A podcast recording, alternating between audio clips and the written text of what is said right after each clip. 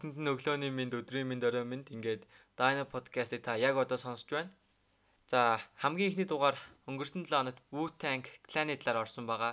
Эхний дугаарыг сонссон нийт сонсогчдод маш их баярлалаа. Би өмнө хэлжсэн. Та бүхний сонсолт, фидбек болгоно надад маш үн цэнтэй. Тийм болохоор дахиад баярлалаа.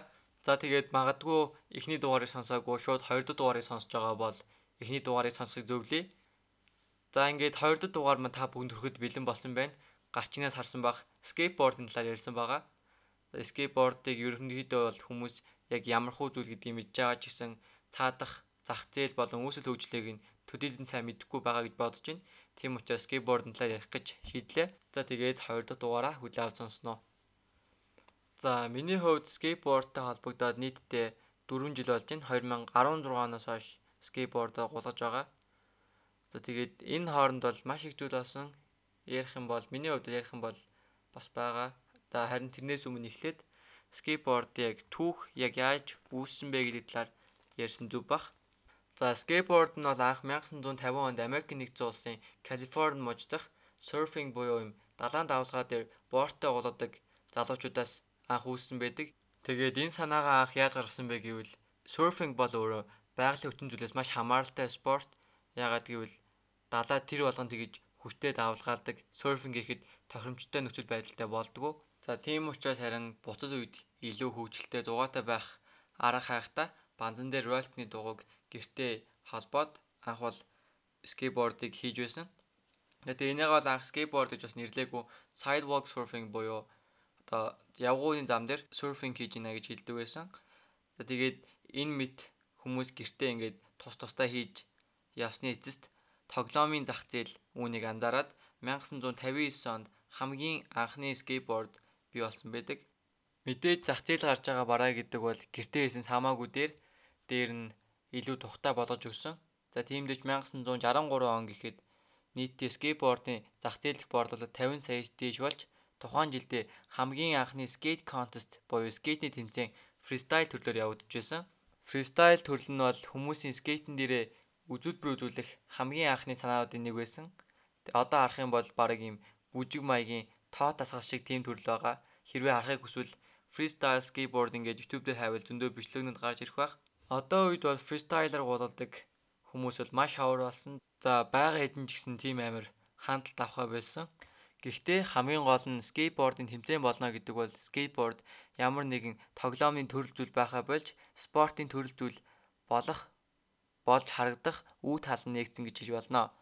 За ингээд скейтбордын зах зээл илүү томорч хүмүүст илүү хүрхийн зэрэгцээгээр скейтбордын хамгийн анхны гутал үйлдвэрлэгдсэн. Энэ бол 1966 онд та бүхний сайн мэдих Vans брэнд байсан юм а. За Vans брэндийн хамгийн анхны гаргасан загвар одоо хүртэл хуучраагүй байгаа. Яг одоо гаргасан тэр загвараар нь бид нар одоо хүртэл гулгаж байгаа. Энэ бол маш гайхалтай. За тэгээд үүний дараагаар Converse, DC, Ethnic зэрэг зөвхөн скейтбордон зориулсан гутнууд гарч эхэлсэн. За харамсалтай нь яг ингээд өсөлтийн шатанд явж исэн скейтборд маань 1967 он гэхэд ерөнхийдөө буцаад бууж эхэлсэн. Хүмүүс тэр болгон скейтбордыг сонирхоо болж эхлээд зөвхөн өмнө гулгаж исэн хүмүүс маань л үргэлжлүүл гулгадаг болсон. Яагаад гэвэл тухайн скейтборд бол анх сурж байгаа хүмүүст маш хэцүү, дээр нь тийм тухтай биш, осол аваар маш их гардаг байсан. А харин 1972 онд Frank Naswood гэх скейтер polyurethane буюу одоо резин гэж ярьдэн да бид нэр резин дугуйг анх үүсгэн бий болгож исэн. Резин дугуй бол тухайн үеийн дугуйнаас маш өөр илүү хурдан явахт бас бартаагдуулахад илүү амар болгож өгсөн. Тиймээс скейтбордоор гулах хүмүүсийн тооч эргээд нэмэгдэж эхэлсэн. За ганцхан дугуй өөрчлөгдөхөд ер нь скейтерүүдийн ур чадвар маш сайжирч эхэлсэн. Үүний нэг жишээ бол Stacy Peralta, Jay Adams, Tony Alva гэх гурван домогт скейтер байгаа. За тэдгээр маань бол анхны world skateboarding буюу одоо ийм налуу гадаргуу дээр гулгах скейтбордын төрлийг үнэлсэн байдаг. За илүү ойлгомжтойгоор хэлэх юм бол хоолны аяга байдаг тийм яг шүл хийдэг аяга яг тийм гадаргуу дээр л гулгаж ин гэсэн үг. За энийг анх яаж бий болгож исэн бэ гэвэл айлны хоосон усан сан дээр очиод гулгадаг байсан. За тэгээд энэ нь маань бол сүүлд BMX, snowboarding гээд маш олон төрлүүдэд хэрэгжиж эхэлсэн. За тэгээд тэдний амьдралаар бол Lords of Dogtown гэдэг уран сайхны кино хийсэн байдаг. Энэ кинонд бол Batman-ы Joker-ын дүр тоглодог Талигач Heath Ledger тоглодог байгаа. Мөн тухайн үеийн скейтбордын хөгжил за тэгээд яаж энгийн зүгээр чөлөө цагаараа уддаг байсан залуучууд энэний гараа карьер хийж яаж амжилттай явааг харуулдаг маш сэтгэл хөдлөм кино байгаа. Бараг надаар энэ скейтборд үүслүүдийг яриулсан энэ киног үзвэл бас илүү ойлгомжтой болж өгөх бах. За тэгээд World Skateboard-ын төрлийн хажуугаар Street Skateboarding буюу гудамжны скейтбордын төрөл маань бас илүү амжилттай явж исэн. Анх 1973 онд Alan Gelfand гэдэг скейтер анхны Ollie гэдэг трикийг үүсгэсэн байдаг. За Ollie гэдэг трик маань бол хөл скейтборд хоёр хоёулаа цуг агаар дээрээс хөрөөд буудаг трик байгаа. Энэ трикийг сурахгүйгээр бол ер нь өөр скейтбордны трикинг гэдэг бол маш хэцүү. Энэ бол хамгийн суур болж өгдөг. Харин 1982 онд бараг 10 жилийн дараагаар street skateboarding-ийн өвөг эцэг үндэслэгч шилдэг домогт Rodney Mullen kick flip, hill flip, trail flip, impossible зэрэг маш алдартай жиргүүдийг зохиосон байдаг. Энэ жиргүүд л одоогоор хамгийн кул харагддаг хамгийн technical жиргүүдийн нэг эдний эднийг зохиосноор ерөнхийдөө бол тухайн үед game changer буюу тоглоомыг тэр чигтээр нь өөрчилсөн. За тэгээд үүний дараагаар street skateboarding-д орж ирсэн зүйл гэвэл камертай бичлэг хийдэг болсон. А камертай бичлэг хийхин цаана бол дуу тавьдаг, эдитэлдэг гэд production процессыг явдаг болсон нь скейтбордын одоогийн салшгүй нэг хэсэг болсон. За тэгээд одоогийн скейтборд street skateboarding бол өөрөө маш том соёл болж хөгжсөн байгаа. Дотроо өөртөл ингээд янз янз хуваагддаг жишээ нь өргөн өмтэй хипхоп сонсдог скейтерүүд байхад нөгөө талаас амьд хөгжим сонсдог хиппи скейтерүүд ч байх жишээний. За тэгээд бүр хувцас загвар кино урлаг гээд маш олон зүйлүүд скейтерүүдийн нөлөө гарч ирсэн. Үүний жишээ бол одоо streetwear буюу залуусын хувцаслах хэв маяг чих хандлага бол тэр чигээр скейтбордуудаас хамааралтай болж гисэн. Одоо Trasher байна, Supreme, Stussy, Vans гэд эдгээр маань бүгдээр анхандаа скейтбордууд зориулж гарч исэн боловч одоо бол хүн болгон өмсөж байна. За бүр цаашлаад одоо хамгийн luxury гэж яригддаг брэндүүдийн нэг болох Louis Vuitton брэнд ихэд шинэ коллекцийнхаа Runway Show-ыг скейтер модельүүдээр гаргаж авах жишээний энэ маань бол скейтбордын зах зээл ямар том болж байгааг харуулж байгаа. Жилд бол албан бусдаар 4-өөс 5 тэрбум доллар скейтбордын зах зээл эргэлдэж Энэ бол яалчгүй их тоо тийм ч учраас аль дээр үес л томоохон брэндүүд бол скейтбордын зах зээл рүү орсон. Энэ бол Nike Adidas, Levi's, Dickies гэд маш олон брэндүүд бол скейтерүүд зориулсан бараа бүтээгдэхүүн гаргадаг болсон. За тэгээд дэлхийн нийтийн хувьд бол нийт ингээд 70 жилийн туршид ийм хөгжлийн замыг туулж ирээд Олимпийн спорт болтлоо хөгжиж чадсан. 2020 оны Олимпиар скейтборд бол багтсан байгаа. За одоо ингээд Монголын скейтбордын холбоо, Монголын скейтбордын үүсэл хөгжил одоо нийгэмд эзэлж байгаа байр суурь зэргийн талаар ярив. За миний хувьд бол би яг сүүлийн 4 жил хулгаж байгаа гэж хэлсэн. Тийм учраас мэдгүй орхигдуулж байгаа зүйлүүд байж магадгүй. Яг дараа дараагийн дугаараас нэг дугаар дээр бол яг Монголын явах скейтбордын холбооны нэг ахыгаа дуудаж агаад бас ярилцлах их сонирхолтой байгаа. Хүсэлтэй байгаа. Энийгээ бас тачмын дурдаад хэлье. За Монголын скейтбордын хөгжил бол яг сүүлийн 10 жил айгүй сайн явж байгаа. Тэрнээс өмнө бол 2000-ад он болон 90-ад онд скейтерүүд байсан. Тэдний маань нэг бол DJ Өвжи ах байна. DJ Өвжи ах бол Монголын хамгийн анхны скейтерүүдийн нэг бас маш сайн голгодог. Жил болны 6 сарын 21-нд болдог дэлхийн скейтбордчдын өдрөөр манад ирж голдог. Өмнө жил скейтбордчдын өдрөөр өөрийнхөө лейблийн DJ нэрийг дагуулж ирээд хөгжим тавьсан байгаа. Бас маш гоё байсан баярлалаа. За Монголын явуухай скейтбордын холбоо маань бол 2013 онд Отко, Куша, Секе, Эди гэх сонирхол нэгт дөрвөн ах нар маань үүсгэн байгуулсан байдаг. За тэгээд одоогор бол Монголын явуухай скейтбордын холбоо нь Олимпийн хороонд бүртгэлтэй 12 тамирчинтайгаар үйл ажиллагаагаа явуулж байгаа. За тэгээд хамгийн анх бол уухай documentary буюу уухай баримтат кино хийсэн байгаа. Энэ кинон дэр бол Монголын скейтбордын хөгжил, Монголын скейтбордын цааш дах ирээдүйн талаар ярьдаг. Миний хувьд бол энэ киног анх үзээд скейтбордод улам дурлаж улам гулах сэтлийг өгч байсан.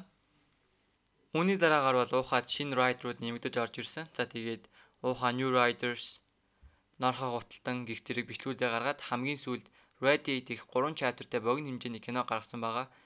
За тэгээд энэ киноныхоо зураг авалт скейтний бичлэгүүдийг бол өөр Монголд өөр Монгол скейтерүүдээс бас цуг хийсэн байгаа. Энэгээр бас маш онцлогтой гоё бичлэг болсон.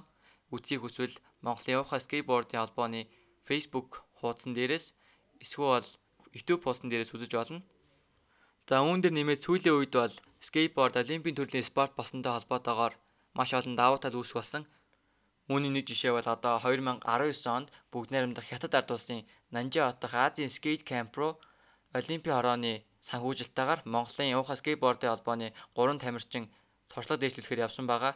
Үүнд дасгалжуулагчийн үүрэгтэйгээр Отках, Алтооч, Бэлгүүн гээд энэ гурван тамирчин маань яваад Нанжи хотын скейтинг кампд анх удаа Монгол улсаа төлөөлөж явсан. За тэгээд мэдээж шууд амар олимпиад өрсөлдөхөөр хэмжээний чадвартай бид нар болж чадахгүй. Харин иймэрхүү баг баг жижигхэн алхмууд бол бид нарыг том амжилтанд хүргэж чадна. За тэгээд цаашдаа скейтбордын талаар их ярих бах бас хэлжсэн цочонтой нэг дугаар байх бах гээд энэ дугаар дээр бол би илүү хувийн үзэл бодол скейтборд руу анх яаж орж исэн талаар ярих гэж бодож байна. За тэгээд подкастынхаа төгсгөлд хүмүүсийн хамгийн түгээмэл асуудаг асуултууд хариулт өгье гэж бодлоо. За скейтборд хаанаас авах вэ гэдэг асуултыг айгүйг асуудаг. Энд хариулт өгье.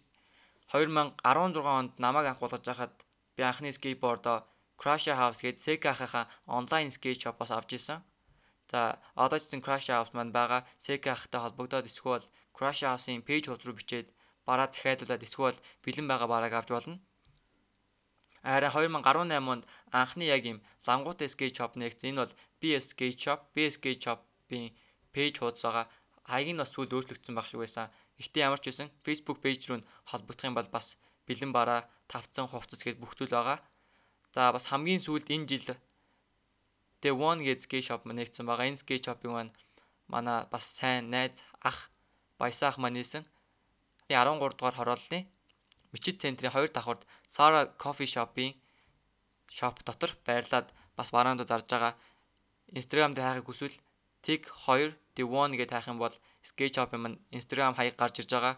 Харин байршлыг нь хайхыг хүсвэл S A R O доогуур зураас coffee гэд хайх юм бол Sara Coffee гэд кафений хаан байрлал нь гарч ирж байгаа шүү. Тэгээд ерөнхийдөө бол skate авах гурван газар гэдэг бол маш том тоо.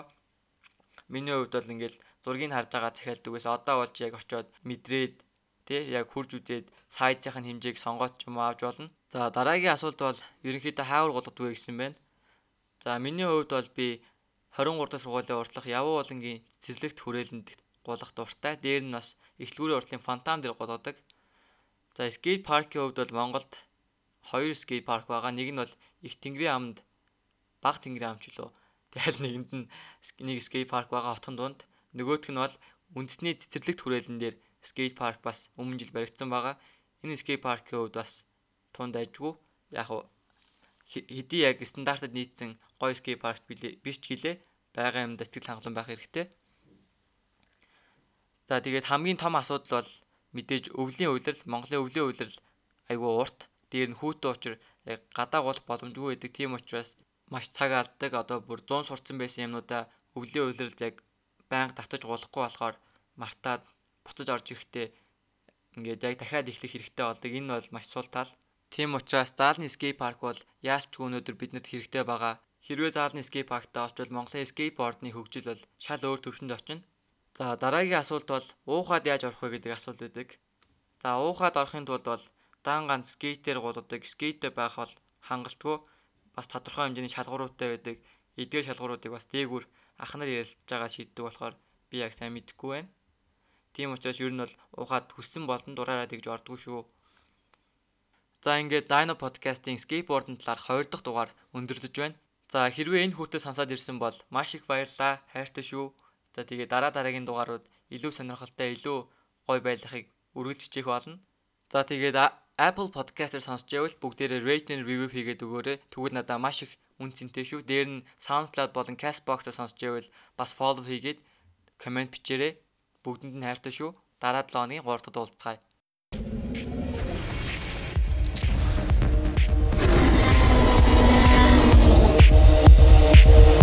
English.